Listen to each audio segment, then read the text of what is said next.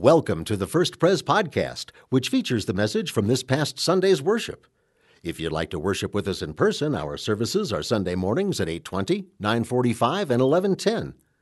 You can learn more about First Pres at www.first-pres.org. And please open your Bibles or grab the Bible in the pew rack in front of you as together we look at Acts chapter 3, Peter's second sermon in Jerusalem now.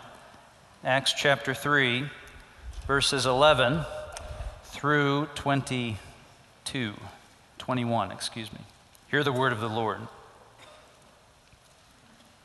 While the man held on to Peter and John, all the people were astonished and came running to them in the place called Solomon's Colonnade. When Peter saw this, he said to them, Fellow Israelites, why does this surprise you? Why do you stare at us as if by our own power or godliness we had made this man walk? The God of Abraham, Isaac, and Jacob, the God of our fathers, has glorified his servant Jesus.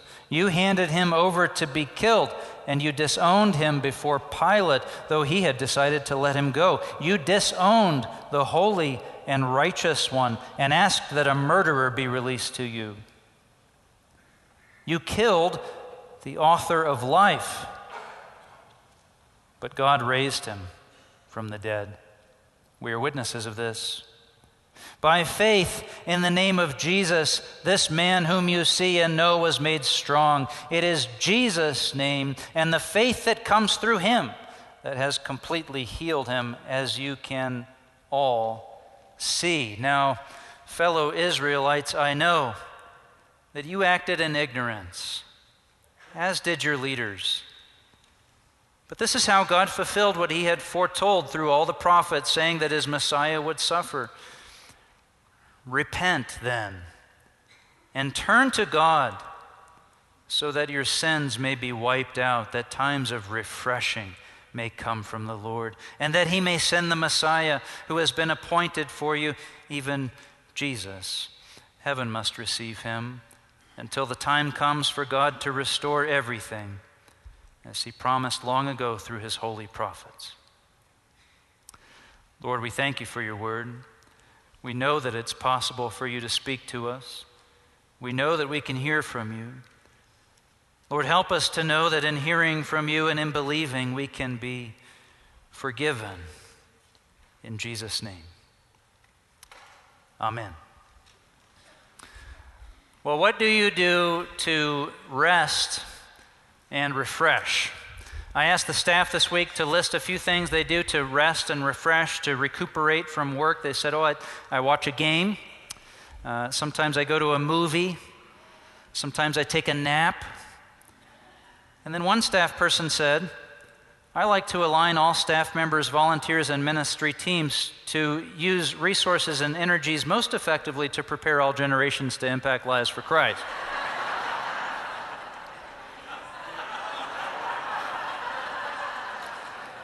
that was the best answer. We all agreed. What do you do to uh, to unwind? What do you do to allow the gears of the machinery of your heart to, to cool off? How do you rest? How do you refresh? Sometimes we're so overworked, our vacations become a little desperate. We think, I need this vacation to work. I must relax. It's like when you're lying in bed at night before a big day and you know you need a good night's sleep, and you're lying there with your eyes wide open, just saying, Sleep, sleep, sleep. You walk around through your vacation saying, Relax, relax, relax reminded of that movie uh, pretty long ago now, City Slickers. And Billy Crystal's character was off to refresh himself. He desperately needed his vacation to work, but it wasn't working. He got wrapped up in all kinds of trouble out west at the Dude Ranch, you know. And every time he got into trouble, he would say the same thing. Each time things turned bad, he yelled, But I'm on vacation.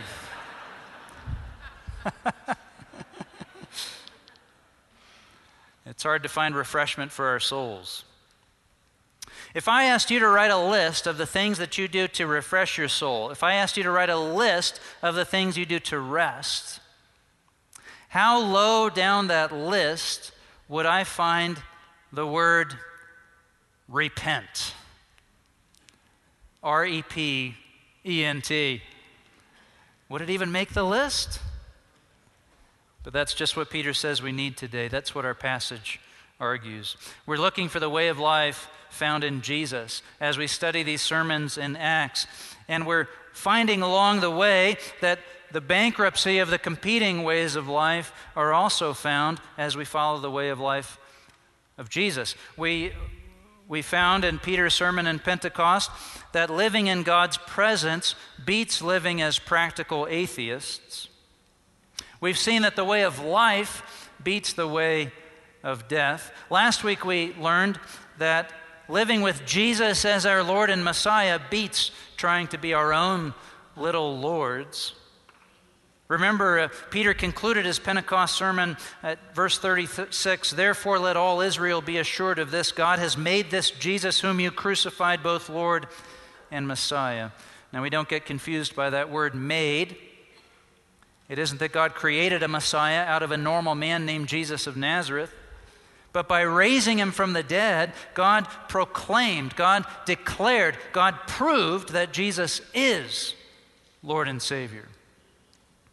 And so it's better for us to follow him than to try to be our own lords. And today, today, along with Peter, along with Scripture, I'm going to try to make the argument that repentance is better than pleasure seeking.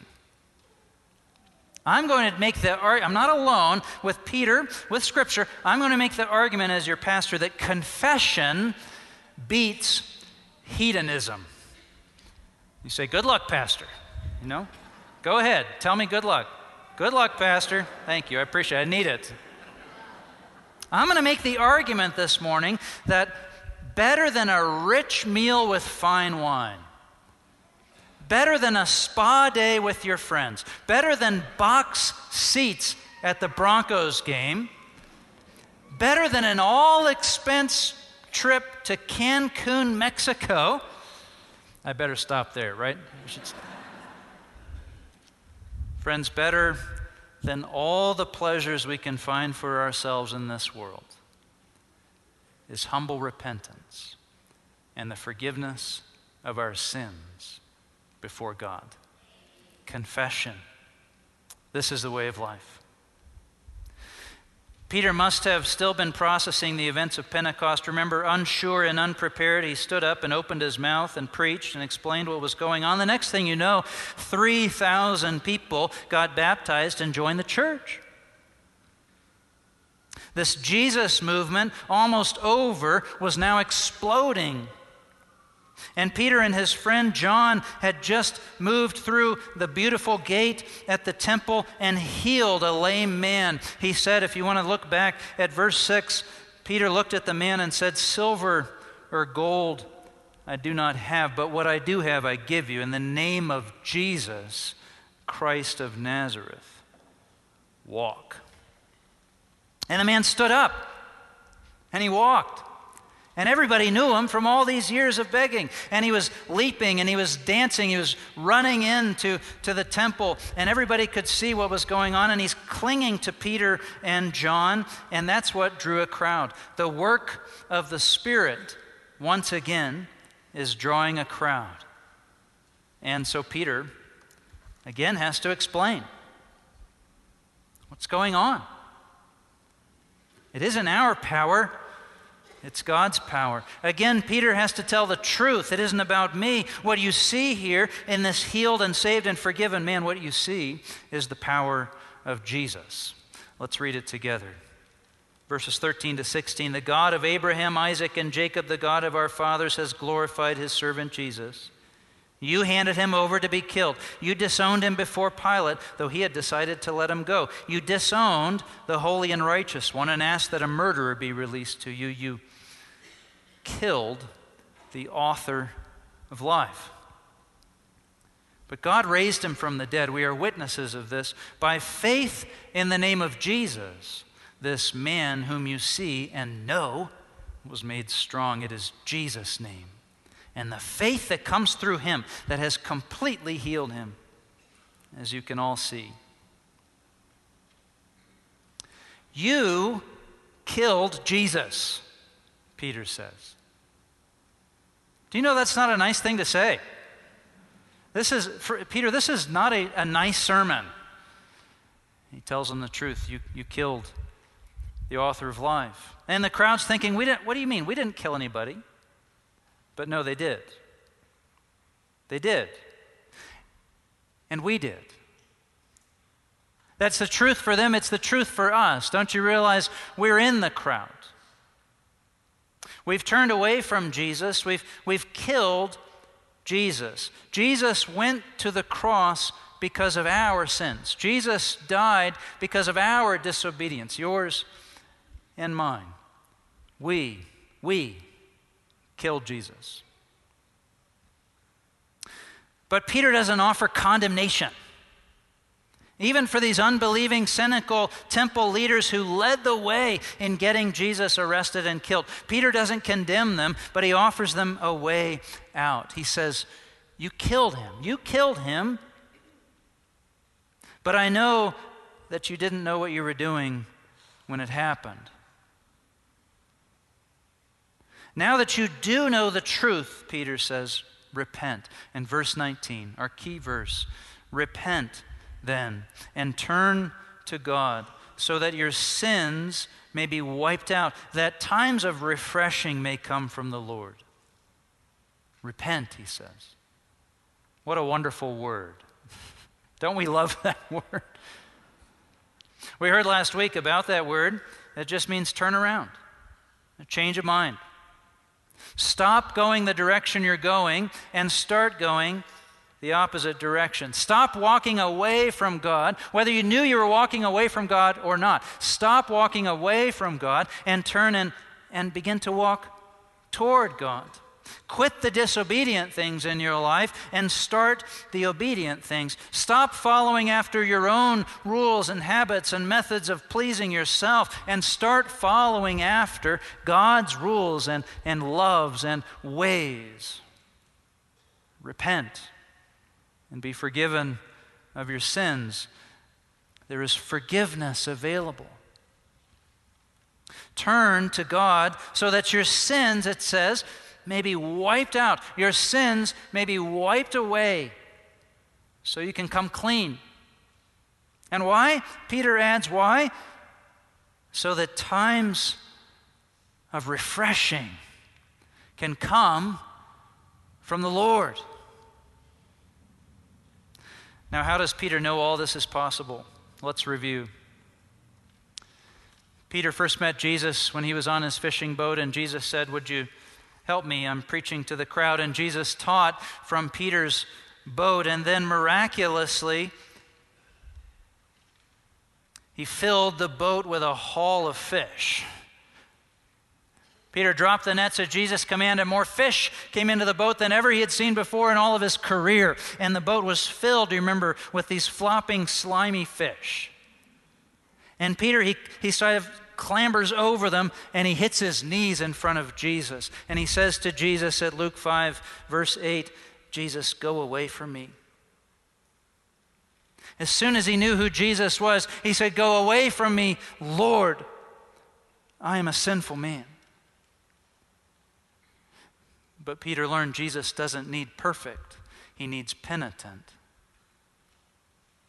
Later, Peter is the one who stepped out of the boat and walked on the water toward Jesus. But he faltered when he saw the wind and the waves, and he started to sink. And he called out to Jesus, Lord, save me! And he was saved again by the hand of the Lord. Jesus doesn't need powerful, he needs prayerful. And later, when Jesus was being arrested, it's Peter who grabbed the sword and he swung it at this helpless slave and he hacked off his ear. And Jesus had to, you know, restore the thing and pick it up and put it back on. And Peter learned Jesus doesn't need force, he needs faith. Peter, by today, could have been fairly confident and prideful. Just a, a little time ago, he had preached and, and brought in 3,000 to be baptized. You could feel pretty good about that. And now he and his friend John are walking through the temple, and somehow they see this man, and they just feel like Jesus wants to do something. And they tell him, I'm not going to give you silver, I'm not going to give you gold, I'm going to give you the name of Jesus. And in giving him the name of Jesus, he's healed, he's restored. And so now Peter and John are standing in the light of Solomon's colonnade like a couple of prophets. I mean, they are religious rock stars. They're at the head of the movement. Their Twitter following is exploding. The podcast is on fire, right? Ride the wave. But Peter remembers. He can't get too proud.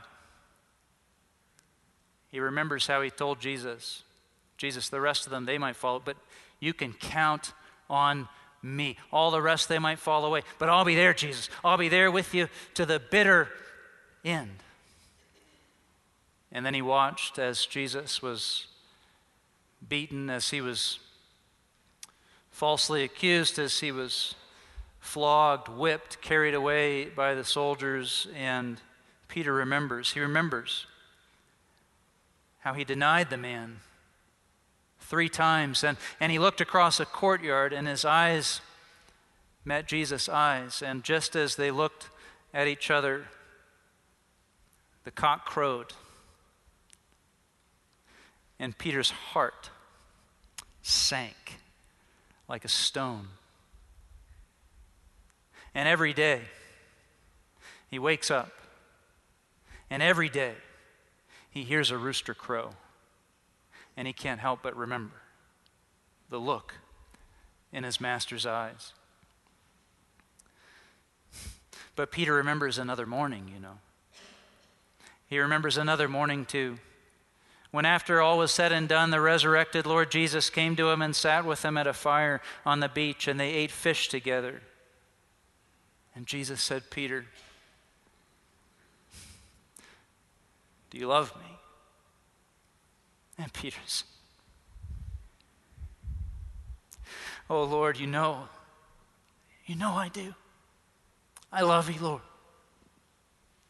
And in that moment, all that he had done wrong, all of his failing, it was all restored. It was all redeemed. Jesus said, That's over now. That's behind us. I can use you. I don't need, I don't need force. I need faith. I don't need perfect. I need penitent. I don't need powerful. I need prayerful. Peter, if you'll bend the knee before me, I can forgive you, restore you, redeem you, and use you to build my kingdom. And that's all behind.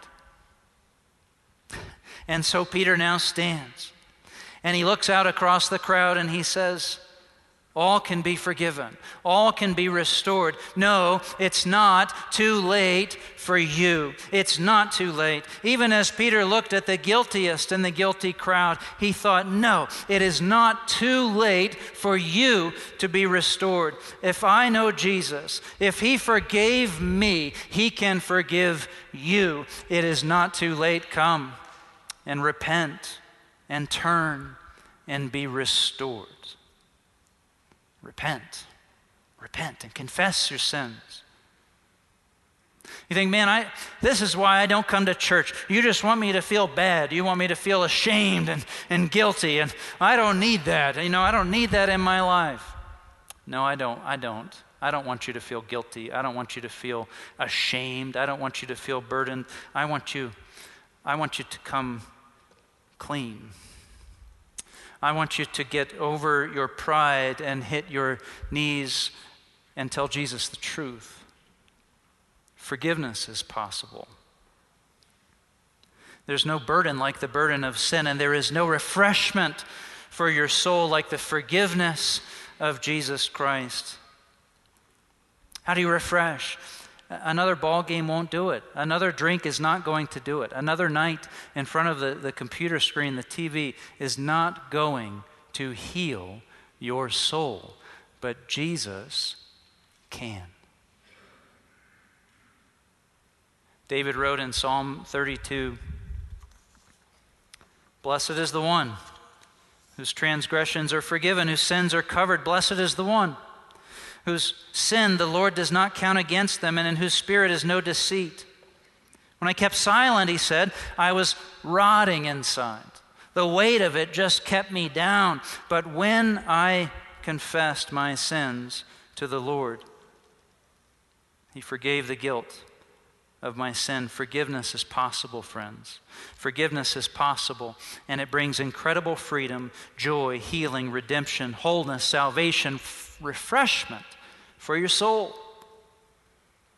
How long would you prefer to chase pleasures of your own pursuits? How long would you prefer to believe that it's possible to satisfy your soul by chasing pleasures of this world? How long before you believe God's ways are better, God's rules are better for you, you can come clean with Jesus Christ and know forgiveness? How long before you join, like Charles Wesley, the great, the great hymn writer and worship leader, and proclaim with him and with all forgiven Christians, My chains fell off, my heart was free, I rose, went forth, and followed thee. How do we get there? I want to follow Peter's way. He started by telling the truth. That's how you get there. He told the truth. You killed the author of life. That's pretty bad. That's the truth. Start with the truth and run to Jesus.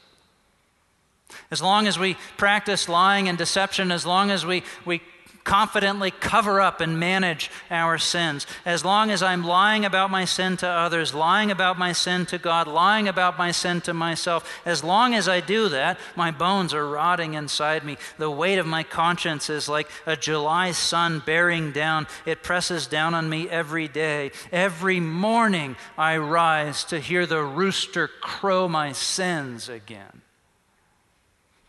But I come to Jesus and I confess, and refreshment comes. It's John Wesley, uh, Charles's older, more famous brother, who says he came to Christ late in his life, actually, long after he had already been an ordained minister.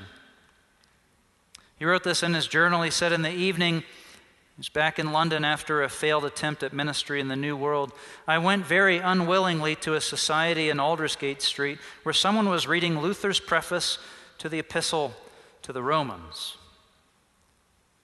About a quarter before nine, while he was describing the change which God works in the heart through faith in Christ, I felt my heart strangely warmed.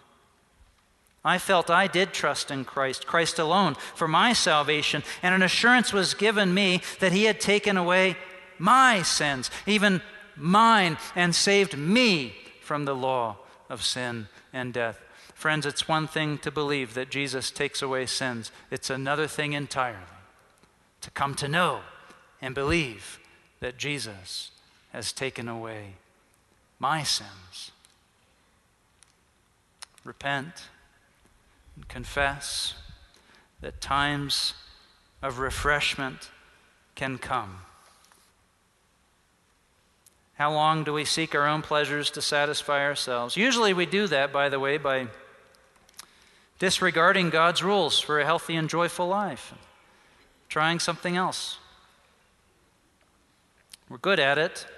I've never had anyone come to my office and say, Pastor, I just don't know how to pursue worldly pleasures. Could you give me a hint, just a place to start? I just. No, we're, we're, we're good at that. But then do we feel refreshed? Do we feel restored when we pursue our own superficial worldly pleasures? Do we feel our inner being vitalized? Or could it be that God's rules are better, that God's way is right, that we will be disturbed and, and in unrest? Until we trust in Jesus Christ and know His grace and forgiveness. Friends, there are chains that come upon us. In our little disobedient ways, our harmless pleasure seeking, our little choices, our little thoughts, they become little habits. And before we know it, the little habits have become chains. And before we even know that they're there, they've bound us. And they're so heavy that we can't get out of them. And they clamor so loud and they're clanking, we can't even hear God calling us to a better way of life. Forgive. Forgiveness met in Jesus Christ. Grace. Repent and confess your sins, and He is able. Our God is able. Jesus is able to forgive you of all of your sins, to unlock the chains of your soul, and to help you to stand up and to walk free and dance in the presence of God. For it is not by our power, said Peter, that this man walks, but by the power of the name of Jesus Christ, this man is made strong. Lord, we thank you that in your mercy you do not let us linger long in error.